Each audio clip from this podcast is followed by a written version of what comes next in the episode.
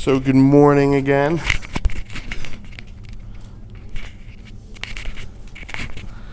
Acts 4:32, um, and the title of today's message is "All Things in Common." All things in common. Uh, last week, uh, if you remember, we talked about and we read and we learned about Peter and John, how they were before the council. Religious leaders had gotten together after they witnessed God heal somebody through these men and them share the resurrection, and that upset them greatly. Um, but they commanded them not to speak in Jesus' name. And we saw that these guys said, Well, it's up to you to decide whether it's right or wrong, but we're going to obey God over you because we've seen God alive and, and we can't cover that up. Uh, when they got back uh, to the other believers, they rejoiced and they prayed. And I think that the most awesome result of their prayer was that God shook them up. That again, God showed up in a physical, palpable way where they were meeting when they prayed and answered their prayer right away. And I think we need to let God shake up our lives. As I say that, I go, do I really want to say that? Because I know, especially um, uh, sharing the Word of God, that God begins to bring those things home and bring those things home through the. Uh, when you begin to share something with somebody, He works it out in your own life. Um, so, man, I, I know God wants to shake things up in my life. Um, but again, how does that happen? Through prayer. Through prayer. You know, the, the scientists and geologists are a little worried about the West Coast right now. I guess some uh, volcanoes have gone off and some earthquakes have happened, and they're concerned that a bigger one might come. But man, uh, will we be a little concerned about that? Would God want, want to shake up our lives and begin to, to break and move the things in our lives that need to get moved and rearrange the things in our lives that need to get rearranged? That we might be in a, in a more peaceful place with Him. That even despite everything that goes on around us and in us and uh, to us sometimes, that we would be available and ready to just spend time with God and be used by Him and not really chained down by uh, the things that go on around us. Uh, but Lord, we pray today that God, you would continue to shake us up and change us and mold us and make us, God, we need it.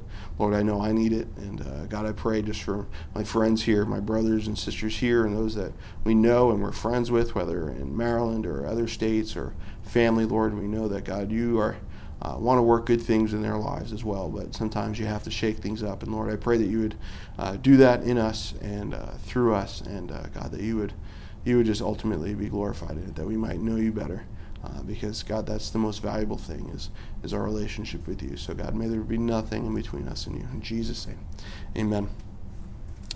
So before we dig into the verses, um, you know, the word common that we're going to look at is the word koinos, or and we might think as a Christian been around that it's K O I N O S, O S is O's letter, but uh, basically means shared by all or several. But it also had this picture of being uh, profane, even or common or undefiled or unclean.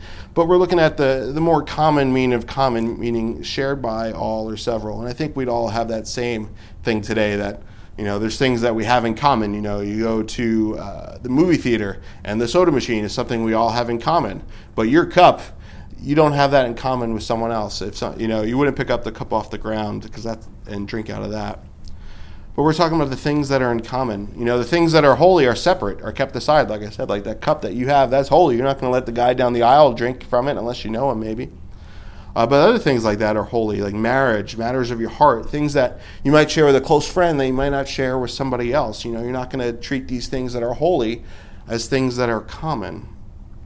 But also, uh, the word koinonia, if you've been around Christianity for a while, you've probably heard that. And it means fellowship. It's the root word of koinos, but it means fellowship, which means communion joint participation, the share with, uh, which one has in anything, our participation, especially in Christianity, where we have this fellowship that other people don't have, where we can get along and get together because the Spirit of God dwells in us. It's not based on anything else other than that the Spirit of God is within us, and because of that, we love each other naturally. Just, oh, hey, you're a believer? That's awesome. I don't know if you've ever been out anywhere and you're talking with someone and you meet them, or maybe you're doing business somewhere and you find out they're a believer. It's like, I knew there was something different about you. And immediately there's this connection. You know, even if it doesn't go beyond that, maybe you never talk again, you're not friends, but you have this connection. You know, I had that uh, when I was car shopping in New York a while back. Uh, the lady who was selling me the car, we were talking, and I just knew something was different. And then I heard on the radio it was a Christian station, and then we got in this conversation. And um, I might share it with you, but it was just God just opened up these doors for us to to talk and have fellowship, and it was. Um, it, it was something different. You know, you don't always get that when you're going out, especially car shopping. yeah. But really, you know, do we share only what is common for us or unclean or used? You know, if you go to Goodwill or something like that and you give away things, are you giving away the things that are just common to you, the things that maybe you don't use anymore, the things that don't matter anymore? I know we had all these boxes that thankfully Gus was here to help me before he his back to, to move all these things in. Um, I don't know how I would have done it otherwise, but we look through these boxes and I'm going, why do we still have this or why do we still have these things? So, not to toot my own horn, we gave it to Goodwill. But the point there is, well, was it really that valuable to me? Was it really just, well, I have two options. I could put it in the trash. I don't know anybody who needs it, or I'll give it to Goodwill. So, was it really that much of a valuable gift on my part? Probably not. Probably not. It was probably just a, a way for me to, to get rid of it that was at least a little better than, than throwing it out. And nothing was in bad shape, really. It was just we didn't have any use for it anymore. And I say that because I think sometimes when we give to those in need or other believers or God even, we give the leftovers. You know, you have the guests over, and I feel bad. I, you know, I didn't realize till too late that we didn't have anything to, to feed you guys with today. But I'm not going to go in there and scrape together, you know, a couple grapes that are in the back of the fridge and say, "Hey guys, here's one for you, and one for you, and one for you," and they're, hey, they're still good. They're in the fridge. No, you know, because I value you you know, where I'd rather not give you anything than give you something that was common or un- not of worth to me. You know, that's my favorite couch. I like to nap on that. You know, I'm not. Don't sit on that. You know what I mean? It, it, I, I want you guys to be comfortable. In the same way, you know, what do we give our friends, our families, our job? You know, the body of Christ. Do we give our leftovers? Or do we give our first fruits? Uh, is that term in the Bible where God talked about you'd go out and you'd work and you'd plow your field, and when you harvest, you'd give the first crop to God and you keep the rest for yourself. And then even he said even then that there were these leftovers in the field that the poor could come in and glean off of. Um, God has a model for all these things, but I think sometimes we end up sharing something that's invaluable to us and putting it off as it is something valuable either to puff ourselves up or puff somebody, you know, put our our ego into the mix. But I think that God wants us to share what's most valuable with Him and the body of believers around us. And not that we don't give elsewhere, but the things that are valuable to us are the things that we're going to share with the people that are most valuable to us. Maybe that doesn't mean you don't even know somebody. But you know, God said even about sharing the gospel, you know, don't cast your pearls before swine. That, yeah, we need to share the gospel with the whole world, but sometimes there are situations where this person is not going to receive this, this person is just going to mock it. I probably shouldn't share that with him. And that's something you need to be prayerful about because we could all sit back in the seat of judgment and go, I don't want to share with anybody, they're all going to mock it. But really, we need to be careful with what's most valuable to us and how we invest it. In the same way, um, with a lot of things. Um, sometimes even if the thing that's valuable is a burden, we need to share it. If we have a hurt or a pain or a struggle, it's valuable to be open and honest and truthful with those that we know that we can trust those things. And hopefully those people are the people in the body of Christ, whether it's us in this room together today, whether it's believers we know somewhere else.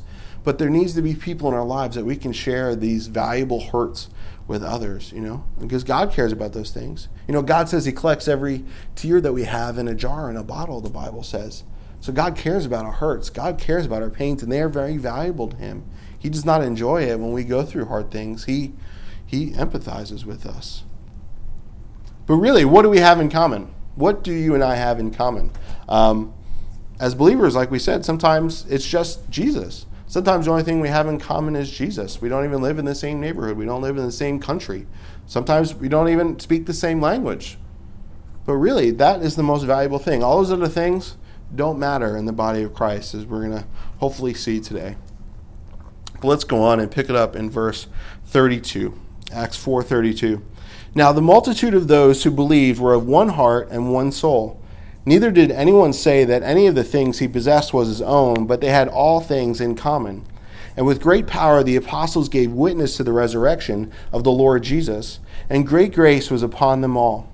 Nor was there anyone among them who lacked, for all who were possessors of lands or houses sold them, and brought the proceeds of the things that were sold, and laid them at the apostles' feet, and they distributed to each as uh, anyone had need. And Joses, who was also named Barnabas by the apostles, which is translated the son of encouragement, a Levite of the country of Cyprus, having land, sold it, and brought the money and laid it at the apostles' feet. It's interesting again, we see this whole multitude again, that all these believers, God have been working in the past few weeks or few days and saved all these people through the witness and through the miracles and through the outpouring of the Holy Spirit. These people had come to know Jesus, and it says that the multitude was all together with one heart and one soul. And I think that's a miracle in itself.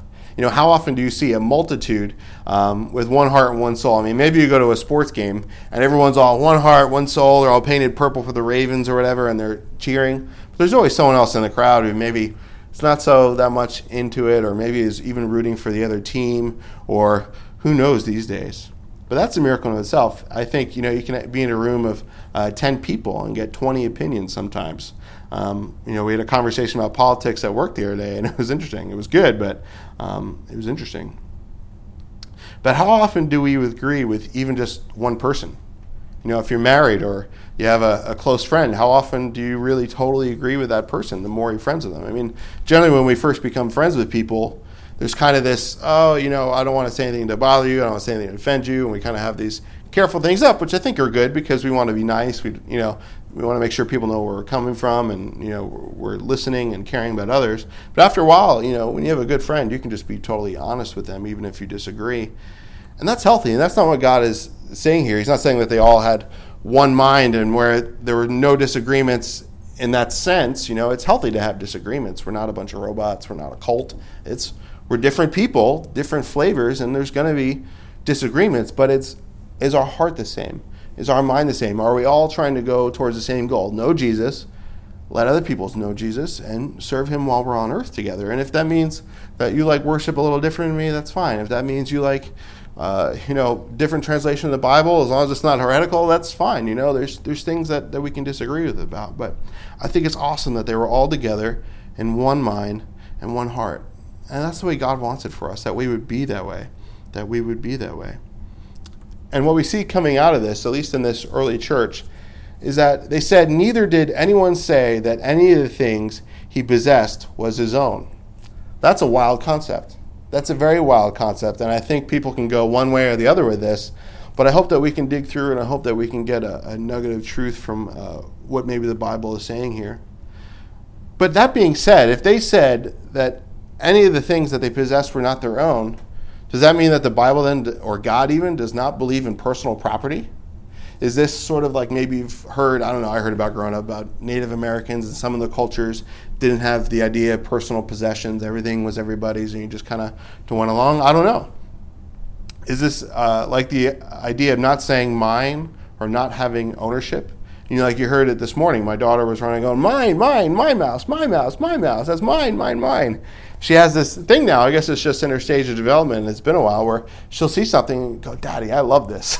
and she's never seen it before. You know, it's like I gave her one of my flashlights this morning. She's like, "Daddy, I love this." you know, um, or she'll say, "Mine." She'll see a car in the parking lot. She'll go, "Ooh, I love this. Mine." I'll go, "No, no, baby, it's not yours." She'll see something on TV. Mine? No.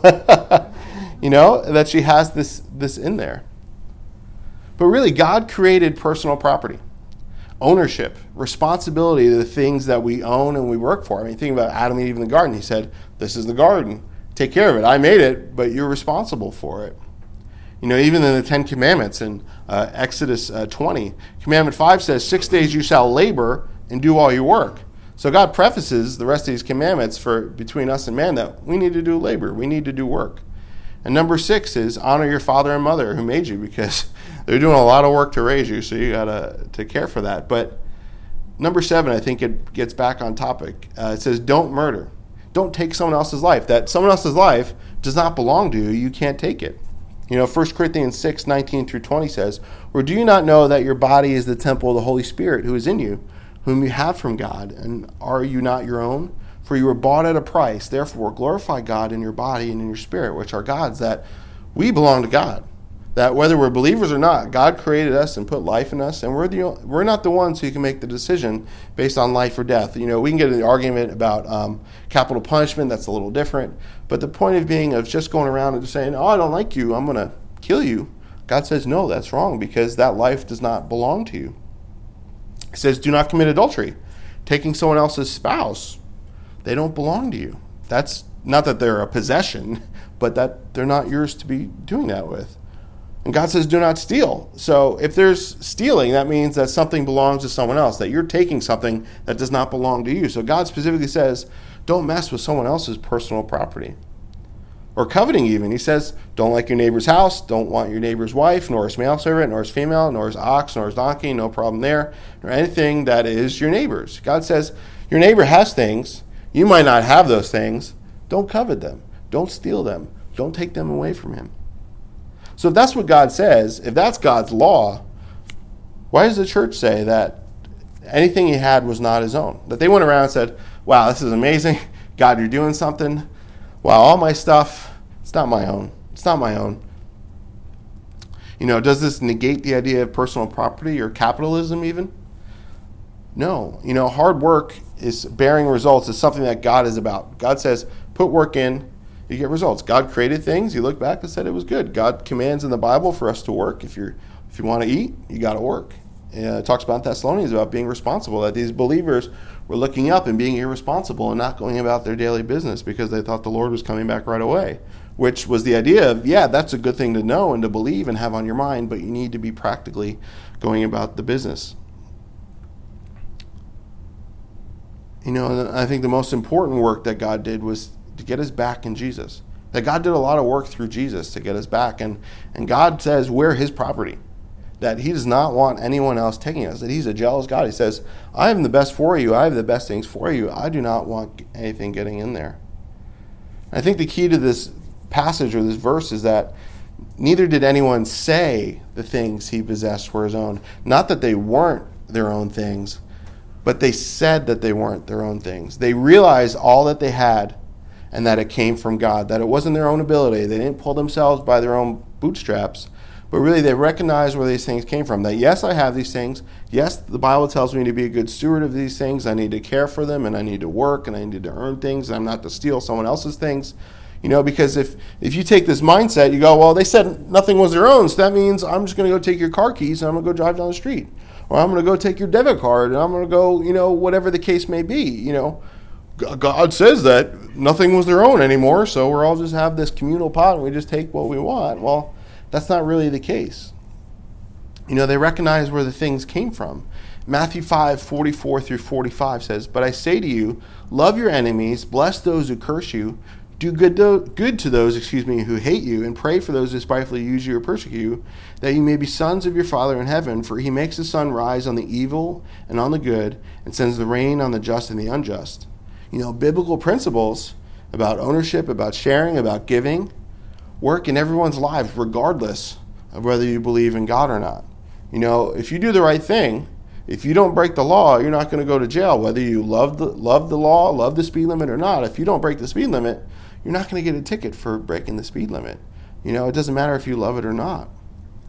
You know, God blesses people with intelligence, with ability, with you know quote unquote luck, where oh, man it was the luck of the draw, or uh, all these things worked out, my lucky stars. But really, God just says that it rains on the just and the unjust. He lets these things happen to, to quote unquote good people and bad people. But you know what? It, it's really up to us to give God the credit. You know, we either take the credit for ourselves or we give the credit to God.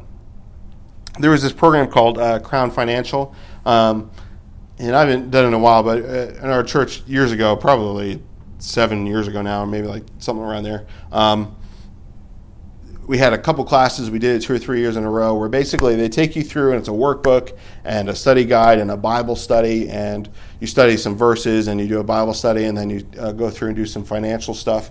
Um, but really, um, the whole idea was it was realizing that the stuff that we own is not ours. It's God's. Yes, you know, my name is on the title to my car. You know, my name is on the lease to the apartment, things of that nature where I'm responsible for these. But really, I recognize that the only reason why I have that car is because God took care of me for it. You know, I needed a new car. God let someone rear end me and let the insurance check cover it. You know, I don't know how that works. It wasn't up to me. It was it was the Lord. Um, and that's kind of a, a, an interesting story. But really, that the whole point of the study was realize that wow, when we realize that things are God's, we can take be better caretakers of them. You know, one of those things was not saying my, not saying my. And I know it sounds kind of legalistic and overbearing, but I think it's interesting. Maybe you should try it out for a week if you haven't before. But when you say, I'm going to my car, just say, I'm going to the car. Or, you know, do you want to borrow the car? Do you want to, um, whatever it is, sit in my chair? Do you want to sit in the chair? I think we use this word my a lot and it really kind of tangles us up. Not that, not saying the word my is going to change your heart, but I think if we exercise that for a while, we realize, wow, how often do I really think that things are mine and they're not from God? And the point of all this really is that releasing ownership to God of all that we have does, I think, three things. Uh, probably does a lot more than that, but I'm too simple to understand more than three. I think one is it frees us up from worry, frustration, coveting, etc. When we realize nothing I have here is mine, God has provided this for all me. Even if I went to work all day for it, I know that God helped me get the job. I know God gave me the ability. I know God's given me the grace to be a good employee because if I wasn't a believer, I probably wouldn't be. Things of that nature. I really, it really gets rid of my worry. Oh, someone rammed into my car in the parking lot. Well, God, it's your car. it's your problem. It's not my car anymore. I don't have to worry about. It. Oh, well, God, you want your car to be dented? That's fine. I don't. I hope that's not going on right now. But really, it frees us up. We're no longer bound to that. You know, I think the second thing it does is it frees our hands up to serve Him. Where we're no longer wax on, wax off, wax on, wax off, worried about what we own and what we have, and have we gotten everything that we want to get in life, we're freed up to serve Him. I'm no longer working 20 jobs. Maybe I'm still working 10 jobs because I need to make ends meet, but now I have this free time to serve God. I realize that, yeah, I, I'm going to come to church and then I'll go to work after. We're freed up to serve Him. We're freed up to serve Him. I think the third thing it does is it frees up our stuff to serve others. When we realize that, hey, this stuff is not my own, when I don't need to worry about the things I have, they're God's anyway. And God says that if I bless others, He's going to bless me, and not in this selfish sort of way, but really that I mean, when we have an open hand before God, He likes to fill them. We get to serve others. Or hey, maybe I really don't need the third TV. Maybe I really don't need, you know, the 12th mountain bike in my garage. I can now let someone else use it. Or maybe you only have one thing, like the widow with two mites, and you say, I know that God can use this much better than me. Or the boy with his little lunch, and he goes, Here you go, Jesus, here's my little lunch. There's a lot of people to feed, but I know you can do it. And guess what? Everyone was full. That means he was full. He took his little happy meal and made it into a big thing. And, and that's the same thing. When we when we free when we're freed up from that worry, when our hands are freed up to serve him and our stuff is freed up to serve others, man, that's that's a revelation. That's a revolution. First Timothy six, six through twelve says, and I just read this the other day, which was awesome. It says, Now godliness with contentment is great gain. For we brought nothing into this world, and it is certain we can carry nothing out and having food and clothing, with these we shall be content. Stop there for a second. Paul says, food and clothing. If you need food, okay, get a job. If you need clothing, okay, get a job. But after that, you know, just be content. That's that's a hard one. But Lord, I really want to go do this. Lord, I don't have it's it's hard sometimes. But those who desire, Paul continues on, to be rich fall into temptation and a snare, and into many foolish and harmful lusts, which drown men in destruction and perdition. For the love of money is a root of all kinds of evil, for which some have strayed from the faith in their greediness, and pierced themselves through with many sorrows. But you, O man or woman of God, flee these things and pursue righteousness, godliness, faith, love, patience, gentleness. Fight the good fight of faith. Lay hold on eternal life, to which you also call, excuse me, you were also called and have confessed the good confession in the presence of many witnesses. He says not that it's wrong to have things, but to be content with the basic things. Because when we're not content with the basic things, the result is we begin to covet the non basic things and we begin to what? Want to be rich. We want to have more things. And to get more things, we need to make more money. And to get more money, we need to work more hours. And to work more hours and make more money and get the raise and promotion, sometimes means we have to do things that aren't necessarily good. And it says that they've pierced themselves through with many sorrows. That's the picture here that when we, when we desire to be rich, not that there's anything wrong with being rich, that God blesses those. Abraham was super rich. Job was the wealthiest man on earth. Jesus, God is rich.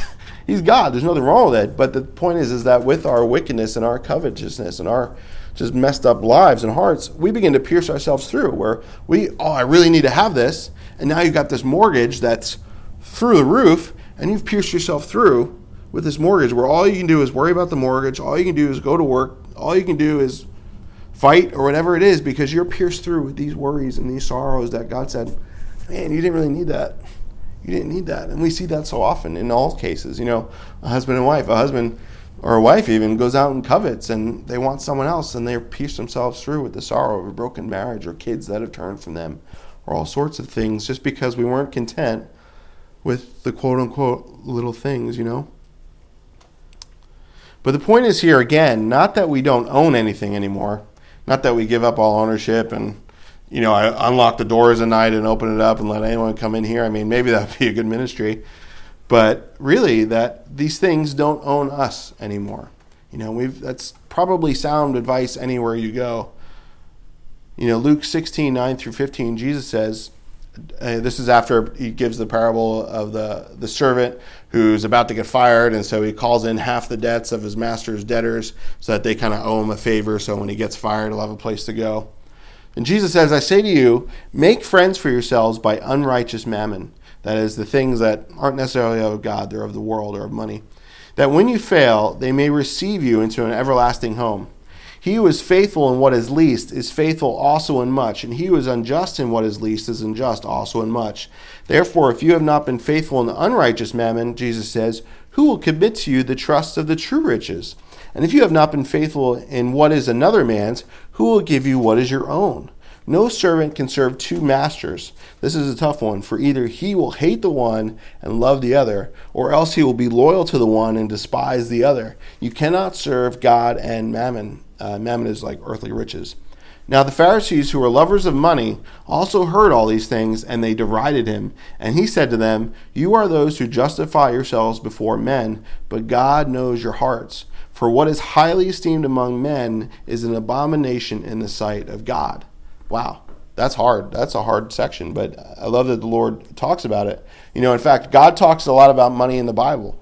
Um, somewhere around 2,350 verses about money in the Bible. And uh, I'd have to look it up, but Crown gave a breakdown of these other things that were in there. And he talks about it a lot. It's, he talks about hell a lot, and he talks about money a lot. And you know, maybe someone listening, or maybe you go, I knew God was talking about money. I knew I'd hear about money one of these days. That was always a joke in the church uh, in New York where I came from. That you know, whenever we had to talk about money, we're like, look, if this is your first time here, we only talk about it when it comes up in the scripture, because a lot of people are burned by that. A lot of people are burned. You know, I was turn on the radio in the morning on the way to work, and it's you know Alistair Begg or uh, Dr. Stanley, these good teachers that I like listening to and then, not that there's necessarily anything wrong with it, but when I turn on the radio in the afternoon, it's there's always asking for money for one thing or another. And maybe these things are good, but I just go, I don't know. Does it have to be every day? Does it have to be hours and hours every day? You know, God talks a lot about money, those verses again, but why? Why would God talk about money so much? I think it's because our wallets tend to reflect our hearts more often than not. If you or I were to open up our checkbook register or go in QuickBooks or your online statements, whatever it is that you have, and you go through and you see where you're spending your money. Well, groceries, that makes sense. Rent, that makes sense. Bills, that makes sense. But they say, oh, you know, $1,000 at Best Buy, you know, $400 at Lord and Taylor, you know, whatever it is. And you see these other things not being taken care of. For me, it's like, I won't get into it, but it, you know, there's these struggles. We all have stuff that we like to do or hobbies or things that aren't necessarily wrong but sometimes I know I can tell in my own heart when I begin to get off track, I begin to start investing in things that aren't necessarily wrong, but maybe are beginning to, to want to take possession of me and my finances. You know, one of the things I'm working on right now in, in my freelance job is a, a, a website for this auto brands car dealers. And a lot of it, it's, it's about retaining their customers. It's what they send them at certain times in the month. It's what they send them certain times in their lease or their loan to try and get them to come back and retain the customer. Why? Because the car company wants to keep getting these people's money every month, whether you know, they give them the new thing and they get it. And and if you can afford it, that's great. That's not the point. Um, but really, what we spend our money on shows what we value, shows what we value. And a lot of people will do whatever they can to get what they va- what you value from you, what your treasure is. And I ask, is it our kids? Is our family, our friends, others, God? Are they what we value? And in turn to that, do they get what we value? You know, I come home, I'm not the best dad, but when I come home, sometimes I'm really tired. I'm just sitting there. My daughter will say, Daddy, color, or Daddy, hide and seek. And sometimes I have to say no just because I've got a pounding headache. And other times I, I go, Yeah, I'm tired, but you know what? How often am I going to have these opportunities with my daughter? And I know that's the Lord in my life. But really, we need to give what we value to God and, and those we value. And this message isn't so much a message on giving. It's not at all what I thought we'd talk about. I thought we'd breeze through the section get into chapter 5, but I felt like the Lord really kind of uh, had me go through it a little bit more. And again, this message is not a message on giving as it is on letting go. The point is that not exactly what we're giving, but are we letting go of the things that, that maybe we need to let go of? Verse 33 says, And with great power the apostle gave witness to the resurrection of the Lord Jesus, and great grace was upon them all. I love that we see that there was great power and great grace on the apostles as they gave witness to the resurrection. That's awesome. God gave them the power, God gave them the grace to do it. Why do they need grace? Because who's sufficient for it? Who doesn't mess up from time to time or more often than not? But that's what being a believer is it's being a witness to the resurrection. I'm sure we've talked about this before, but it's not being God's defense attorney. You know, there's a lot of things that I hear sometimes at work, and I want to say something to, and I go, well, maybe I should, maybe I shouldn't, and maybe I will in time. But really, I don't need to be God's defense attorney. God doesn't need me to defend him. Uh, I need him to defend me. Instead, we need to be the witness on the stand to the resurrection. The Holy Spirit can be God's lawyer all day long. The Holy Spirit's job is out there to convict and to do all these things. And that's not to mean that we don't speak up when we need to. That's not to mean that we don't refute a, a worldly argument. That's not to mean we don't do that. But really, God is his own defense lawyer. We're just a witness. We're just a witness. And I think more than that, we're the evidence that he's alive. Because why are we here? Because somewhere in our life, we realized, I need Jesus, and he showed up. Or really, he showed up and we realized we kind of needed him. But that's what all this is about. It's giving witness to the resurrection. That's the fruit of these believers being one mind and one heart. That's the fruit of these believers sharing what they have. It's witness to the resurrection. You know, why did you sell your land? Why did you give your nice things to those in need? You just got that diamond necklace and you gave it away to that homeless person. Why did you do that? Well, because Jesus is alive and he is all I need. And if he's alive, that means I'm going to heaven one day, and heaven has all the riches that I need. I don't need the riches of this earth because the treasures that are in heaven far outweigh the treasures I have here. And that's something that we, I think we all would say we believe, we all would say we believe and even act we believe. But I wonder, in each of us, myself included especially, how deep does that really go? How deep are, are we really committed um, to heaven? And that's not to say, get out your checkbooks right now. That's not at all what I'm saying. Trust me. But really, you know, where is our treasure? Matthew 6, 19 through 21. Jesus said, Do not lay up for yourselves treasures on earth, where moth and rust destroy and where thieves break in and steal. But lay up for yourselves treasures in heaven, where neither moth nor rust destroys, and where thieves do not break in and steal. For where your treasure is, there your heart will be also. You know, that's the same thing with your money. If your treasure is somewhere else, your heart's going to be there. If your treasure is in your bank account, the whole time you're spending time with the Lord, you're going to be thinking about your bank account if your treasure's in some vacation or something else. I mean, not that there's anything wrong with any of those things or looking forward to these things. That's not the point. The point is, well, is it consuming our entire heart? Is it consuming our entire life? I need to get richer. I need to get richer. I need to have more things. I need to do more things. Um, and that's a struggle, you know, in our society. It's very, it's very prevalent. I mean, that's how advertising works. I work in advertising. That's what they do. That's how we get you is by playing on your desire to have more, have better, um, or be better with whatever it is.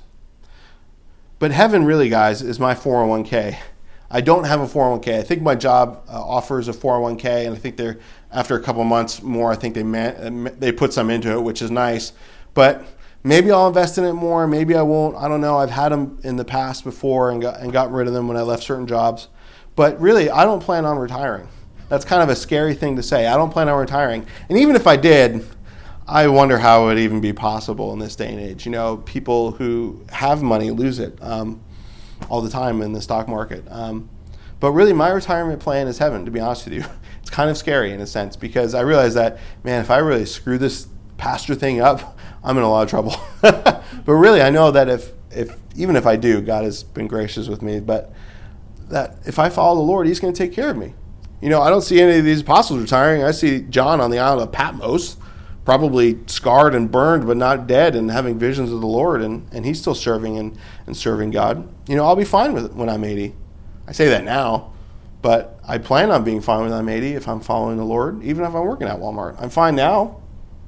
What's the difference? Yeah, I'll be a little bit tired, but at least I'll say I'll probably only got three years left, and I'll be in heaven. Now I go, oh man, that's a long time. I want the vacation now. But really, I'm hopefully learning to be content with what I have, and this is a constant struggle. There's times when I'm like, man, I'm so content, and then like two days later, I'm like, can I put this on the credit card, honey? You know, it's like, it's crazy. It's crazy. You know, it happens that quick. But the more I learn to be content with God, with what God blesses me, the more God blesses me with stuff that I never could have had otherwise. You know, like I hate to use examples, but I think you know, like this TV. It's not the nicest TV anymore, but to me, it's the nicest TV. I got it for super cheap off my friend who was selling it because he got another one. I couldn't have went out and bought this thing. The car too. I you know I could have went out and got that. I wouldn't even have the credit to get it if I wasn't following the Lord. All these other things. Um, you know, God just works these things out that I never would have had before. You know, I, I, look back to being single, and when I was first single, I was making less money than I was making now, but it was pretty close. And then there was one point when I was single where I was making more money than I'm making now, and I wasn't able to make ends meet. I was like, how does that happen? And now I'm at this point in my life where I'm making the, what I am down here. I have a wife and two kids. The cost of living is more expensive, and yet somehow God makes everything work Yeah. and we have stuff. I don't I don't get it. I mean, it's not like we're living in a lap of luxury and in the back room there's a, a pile of gold coins and I'm diving in like uh, uh, Scrooge McDuck on that show, you know, Ducktales. Um, you know, if you're a child of my age, you know that you know what it is. But really, it's like our, our needs are met. You know, the AC's on, I get the bill, and I go, oh, that's not as bad as I thought it was going to be. But God takes care of our needs. You know, does that mean I have everything I want? No, I'm sure there's a, a huge wish list on Amazon. But do I need those things? No, absolutely not. Again, the point here is to, to take care of the church. Again, that's the people. It's not the building. You know, we don't have a building, so we don't have to worry about that. But really, it's about taking care of the people. 1 Timothy 5 8 says, If anyone does not provide for his own, and especially for his own household, he is denied the faith, and check this out, worse than an unbeliever. Worse than an unbeliever, Paul says, if you don't take care of your own and your family. His own, well, who's your own? Well, probably your friends, maybe your neighbors, maybe your coworkers, people that are close to you or valuable to you. Uh, what about the church? You know, the church is your spiritual family. I got saved, and not all of my family had come back to the Lord yet. They still haven't come back, but even then, the people that are believers are closer to me in a sense than my family. It's a different closeness, but the family of God is my family. If my family tells me to do one thing and it's against what would be beneficial to the family of God in general, I'm not going to do that. You know, my unbelieving family. But, you know, God says, especially his own household. You know, my duty as a, as a dad and a husband is to take care of my wife and kids. Does that mean that they're totally helpless? No, my wife's not helpless. She's probably more capable than me in a lot of things, but my duty is to take care of her. My duty is to take care. If I'm not taking care of her and my kids, well, then I, I shouldn't be up here if I'm not taking care of them, if I'm not meeting their needs, well, I need to go meet their needs. Um, I need to work and I need to work hard. You know, I've technically, you know, it's really two and a half jobs. I've several jobs right now. I have my full time job. I have uh, freelance work, which I do here and there, which isn't a big deal. I kind of fit it in whenever. You know, it was even kind of fun. I fit in last night because I was in the mood. Uh, but you know, I also a pastor. It's not that I do a lot yet, but there's things that go into that. There's studying. There's pursuing books. There's meetings. There's other things that go on, and I'm glad to do that. But I do that because I know that's what God has called me to do that. And I do that, and again, because like Paul says, I don't want to be a burden to anyone. I'm not going to come down here, not get a job, not you know, get two jobs if I have to, three if I have to to make ends meet for my family, to come down here and say, well, God called me down here. Why don't you guys meet my needs? Not at all. Not at all. And I think a lot of people do that, but that's not what we see in the scripture because I'm of age. I'm able to work. Why shouldn't I work just like the rest of you? Why shouldn't I work just like anyone else? And if I work the rest of my life, if I never collect a quote unquote full time paycheck from the church, well, that's God's will, and I'll go to heaven, and that's fine. I don't see Paul collecting much. I see Paul collecting shackles. Um, again, that's that's a struggle. You know, people will people will get into the ministry for money, and I go, why? There's not that much. But again, you know, if someone wanted to come to Maryland to make money uh, or save money, I'd say there's probably a lot better places to go where they tax you less. We had a board meeting for another church I'm involved with um, in New York last night, and we talked about uh, one guy's in Florida, another guy's in Indiana, and they're trying to get me to move out there as a joke. I'm like, well, tell me what the tax laws are. so, but anyway, I'm here because God has us here, and, and, and I'm glad that I'm glad for that. I'm glad glad God has us here because I think if I were to go somewhere else, I wouldn't be where God wants me. Uh, you know, maybe I'd have the things I want, but then my kids wouldn't have a good example. It's like it would just be a huge mess. You know, uh, where else could we go? Where else could we go? But where the Lord would have us be, and that's for everybody. But has God blessed us? Yes, I have a job. You know, I have a family. We have a house over heads. We have you guys who are, are, you know, we're becoming close friends with, I believe, and we're blessed by you being here. Um, sincerely, sincerely, you know, it's it's good. But if I'm giving all away that I have to the homeless or to the church, or my kids are going hungry, you know, there's probably more than likely something wrong. And that goes for all of us, I think. If I'm turning my back on my unbelieving family, that's a big problem too. Uh, God says it's worse than not being a believer. You know, there's a time for us to come out and separate and learn about the things of God and, and be able to go back and minister. And there's also things like there's a different way we're going to minister to unbelievers than we are to believers. You know, there's certain things that God would have us do to believers that we wouldn't do to believers, and vice versa. But the point is that if we love God, we must love others. You know, Psalm 128 says, "When you uh, you know, when you eat the labor of your hands, you shall be happy, and that shall be well with you. You know, your wife will be like a fruitful vine in the heart of your house, your children like olive plants all around your table. Behold, thus shall the man be blessed who fears the Lord. If this is saying, if we fear the Lord and we do our work, whether it's spiritual or physical or whatever it is, that our family is going to be blessed, our kids are going to be blessed, and that's what I want to see. You know, that there's this fruit of this labor. You know, uh, one piece of advice that's been given to me a lot by uh, a pastor I know from his experience is that man, don't neglect your family. Spend more time with your family. Spend more time with your kids. You know, the church will be okay. You know, he he worked a lot and served a lot in the church, and I don't think he neglected his family per se, looking on. But I think he looks back and goes, man, I. I probably missed out on things that I wish I, you know, I probably didn't have to miss out on. That's the same thing, you know. I want to be devoted to my kids while I, while I still have time with them you know, First Thessalonians four says, um, you know, uh, that you also uh, aspire to lead a quiet life. Verse eleven, to mind your own business and to work with your own hands, as we commanded you, that you walk properly toward those who are outside, and that you may lack nothing. That it's okay to work. It's okay to meet your own needs financially and physically, because we want to be good witnesses. We don't want to have any lack. We want to take care of our family and friends, but we also want to be a good witness in the community that, yeah, maybe I do have debt, but I'm paying that debt off responsibly.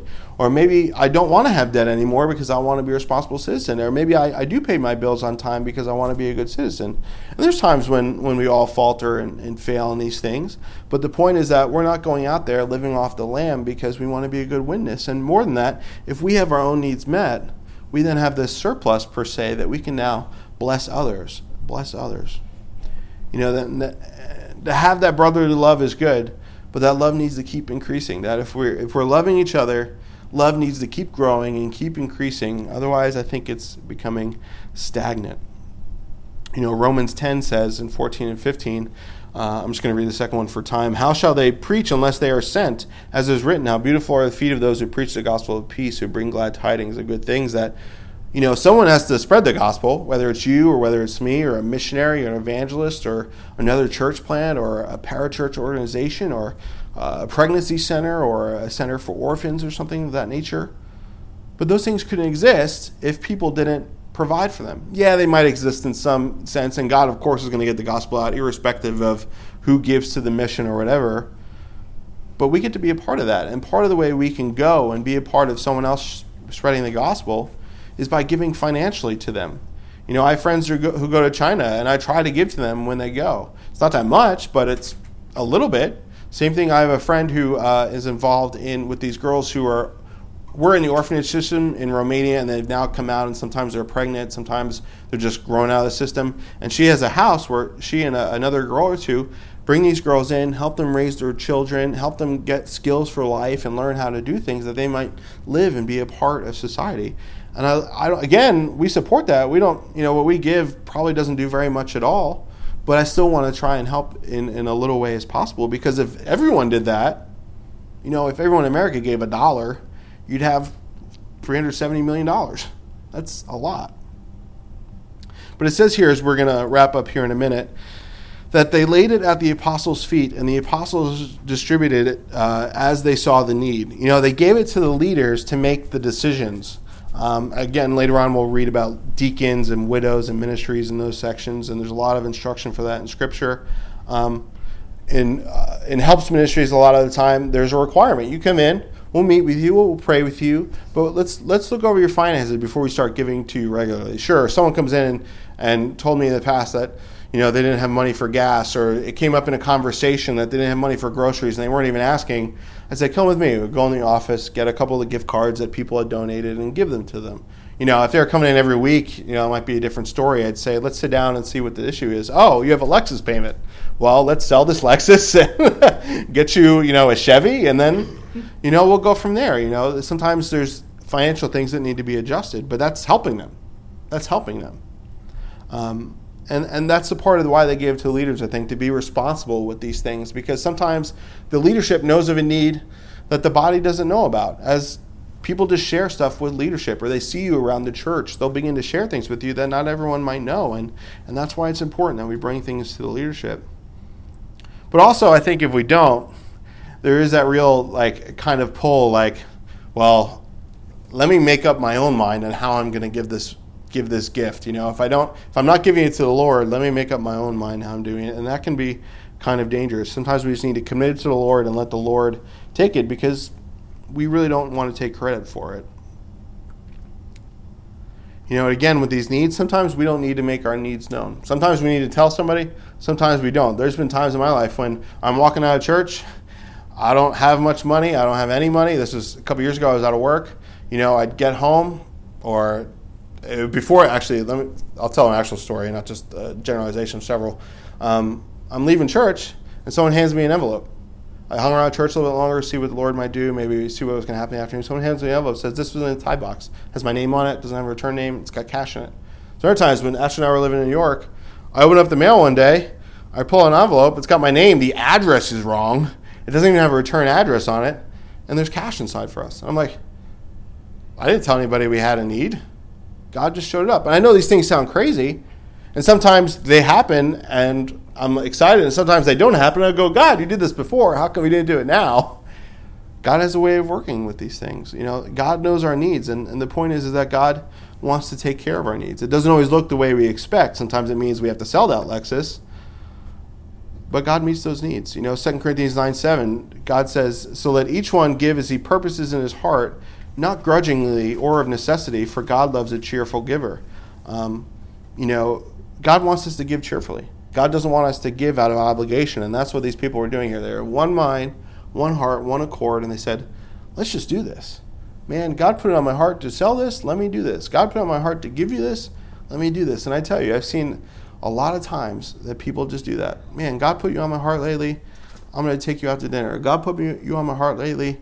I'm going to do this for you, or I'm going to bring this and donate it, or we had a need at church or somewhere, and someone would bring something in just because they felt like the Lord was leading to. Not because we put a notice in the announcements, not because we put, uh, you know, uh, a sign out front, you know, church building fund. God just began to do those things. And Jesus says in Matthew 22 through 21, he says, They said to him, uh, Caesar's, when he's talking about a coin, he said to them, Render therefore to the Caesar things that are Caesar's, and to God the things that are God's. Yes, God wants us to tithe, and I'm not going to get into it for time. And, and we should have offerings and things like that.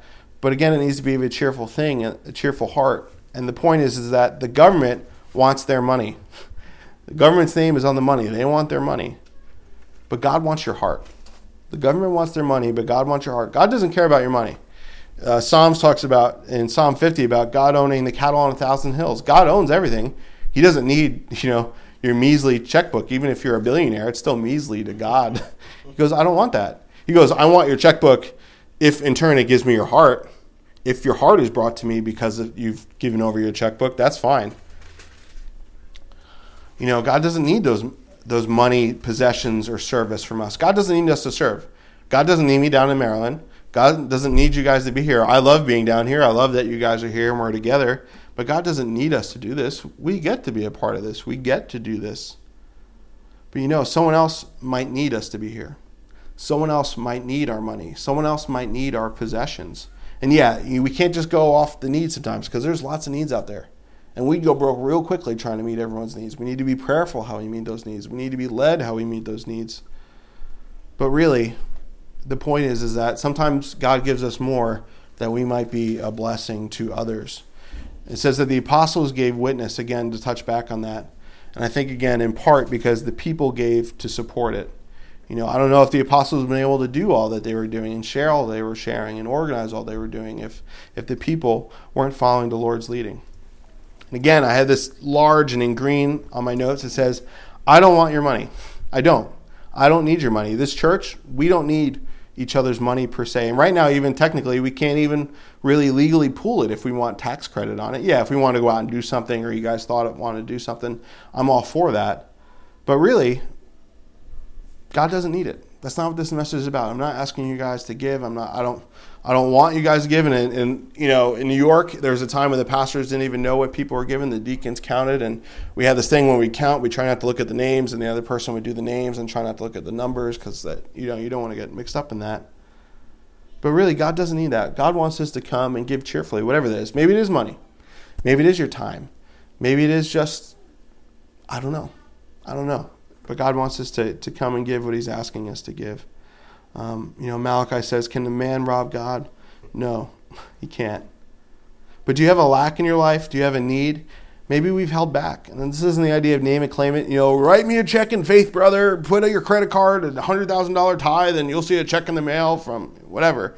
It's not what I'm saying. I'm saying sometimes our lives get plugged up like a drain in your tub, and the water gets stagnant and the water gets full. And sometimes we have to unplug that drain, whether it's giving whether it's evangelism, whether it's praying, whether whatever it is. Sometimes our lives get stagnant and our needs aren't met. You know, I'm still dirty. Let me unplug this. Let me unplug this. You know, again, we won't get into tithes and offerings for time um, because, again, these are offerings. These are people free will saying, God led me to do this. I'm going to do this. And they had all things in common. They had all things in common. They said, hey, we have needs. We realize we're a family. We're going to take care of each other's needs, just like I'm going to take care of my family's needs. You know, I'm not going to tell my daughter to go out and find dinner for herself. I'm going to make sure that we have a way to get dinner for her. But that's the ministry. That's the ministry, guys, is saying, hey, God's blessed me. There's somebody who needs this. Let me take care of it for them. And again, these people are to be our examples, how we should live. I think it's an example how we should live, not necessarily how we should practically do it. I don't think any of us necessarily should go out here and go sell our car or go sell our house or do anything like that and come bring it and lay it at any one of our other feet. You know, if God puts on your heart to do that, great. But if not, don't do it. We're going to get into it next week. I hope to I hope to have gotten into it today.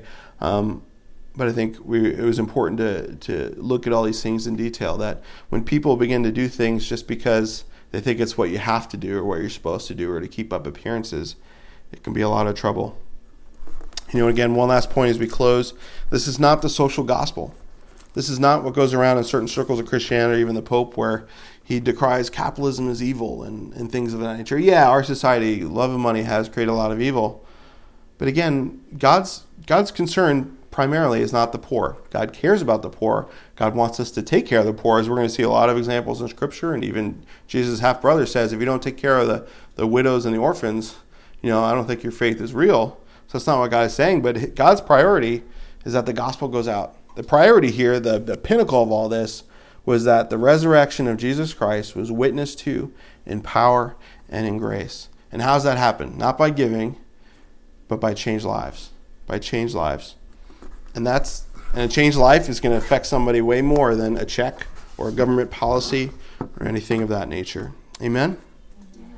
Uh, Father, we thank you for your word, and we pray, God, that you would bless it and use it and shake us up, God, to help us live for you. And not that uh, there's anything wrong with owning things. God, I know you bless us with so many, and you will always do that. And it's okay to to earn things and get things that we work for. But God, help us to not be owned by them.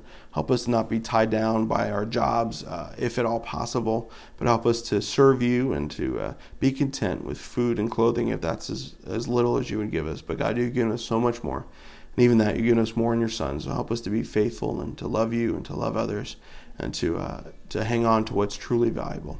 Uh, uh, the heavenly currency of love, Lord, when we ask in Jesus' name. Amen.